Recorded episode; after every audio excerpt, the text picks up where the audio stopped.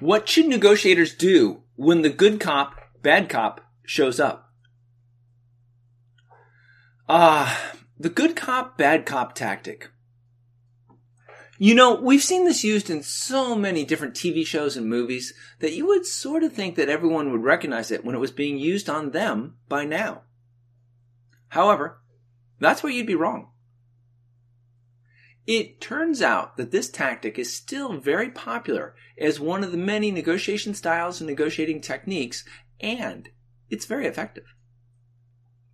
During any negotiation that you're part of, the other side may have two of their people playing different roles.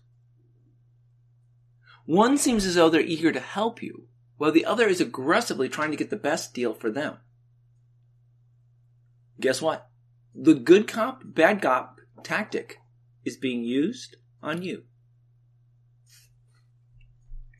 The good cop, bad cop tactic. So, you've heard about the good cop, bad cop tactic, but how does it actually work in real life? In the good cop, bad cop negotiation, two parties working as a team extend a series of rewards and punishments with the goal of gaining an advantage over the person that they're negotiating with. We've seen this technique used in interrogation rooms by law enforcement on TV. In the business world, the good cop, bad cop negotiating strategy involves one cop acting in a threatening, hostile, and abusive manner, while the other adopts a non threatening, friendly, and sympathetic manner. The nice negotiator has the goal of gaining the target's trust and winning a concession, lest the target is struck, stuck with the unappealing offer of the tough negotiator. A good cop, bad cop negotiation poses considerable challenges in negotiation and bargaining. Why does the good cop, bad cop negotiation tactic work on us? If negotiators know that this technique exists, then why is the good cop, bad cop negotiation strategy so effective on us? This tactic preys on our tendency to like people who agree with us and seem similar to us, an effect that is heightened in this tactic by the presence of a good guy's demanding partner. The contrast between the two partners' negotiating styles makes the carrots offered by the good cop seem even sweeter, and the sticks offered by the bad cop even harsher. As you can imagine, the good cop, bad cop technique has been studied extensively. What the researchers have discovered is that the good cop, bad cop negotiation strategy can be very effective at helping parties claim value from their target. But only if the bad cop starts the negotiation and the good cop follows. Having this knowledge doesn't mean that you should try it, however. Similar to most types of negotiation tactics aimed at manipulation, the good cop, bad cop negotiating tactic can ultimately destroy trust between parties and harm your reputation, not to mention damage your self respect.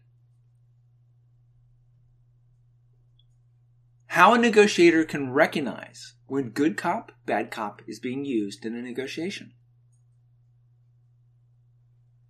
If the good cop, bad cop negotiation tactic is not going to go away, then what we need to do as negotiators is to make sure that we can detect when it's being used against us during a negotiation. The first thing that we need to train ourselves to do is detect when a variation of the good cop, bad cop technique is being used. It turns out that there's four primary variations. One, Sequential good cop, bad cop. This is the classic strategy in which the good cop and the bad cop take turns interacting with their target. 2. Simultaneous good cop, bad cop. In this variant, the good cop and the bad cop argue with each other over how good of a deal to offer the target. 3. One person is both good cop and bad cop. When you're negotiating with a single person and they use a mixture of good cop and bad cop techniques, such as switching from friendly to impatient or being indeci- indecisive about what to offer. And four, good cop warning about a future bad cop. In this variation, the other side might warn that he's giving you the best deal possible and that if you come back tomorrow, you should expect to get a worse deal from his boss. How a negotiator can deal with the good cop, bad cop negotiation tactic. Once a negotiator can recognize when the good cop, bad cop tactic is being used on them, they then have the ability to answer the question of how they should deal with it. The people who study such things tell us that we should confront this situation head on. There are a number of different ways to go about doing this. One of the simplest is to tell the other side that you're aware of what they're doing. When they start to use their good cop, bad cop routine on you, tell them that you recognize what they're doing and that you are used to negotiating in a more straightforward manner. Ask them if instead you could work more collaboratively. Note that if you're wrong and this is just the way that they normally behave, then you could end up offending them. A good way to handle the situation is to skip naming what you think they're doing and just ask them to be more cooperative so that both sides are able to create new sources of value for everyone. What all of this means for you. In the world of negotiating, there's a number of tactics that are considered to be classics. The good cop, bad cop tactic is one of these. We've all seen good cop, bad cop tactics being used on TV shows and in movies. However, it's so effective that there's a very good chance that in one of your next negotiations, the other side will attempt to use it on you. Will you be ready when this happens?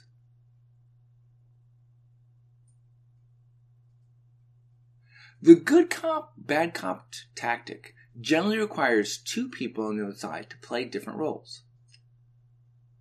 One will be supportive and will indicate that they want to reach a deal with you. The other will be more abrasive and will confront you. The goal is to get you to shy away from the abrasive person and accept the deal that the supportive person is offering you. Why does this tactic work? It works because we like people who like us. And we tend to go along with them when we are in stressful situations. As negotiators, we need to be able to recognize the four most, com- most common variations of the good cop, bad cop tactic. When the other side tries to use this tactic on us, we need to call them out. Do be careful in case you're wrong. Instead of telling them the tactic that they are using, instead, just ask them to be less confrontational and more collaborative. The good cop, bad cop technique is taught to a lot of negotiators. What this means is that there's a very good chance that you will be encountering it in your next principled negotiation.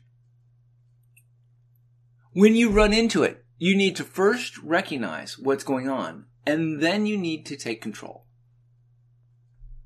Once you know what is happening, the ability of the good cop, bad cop tactic to influence you will be reduced.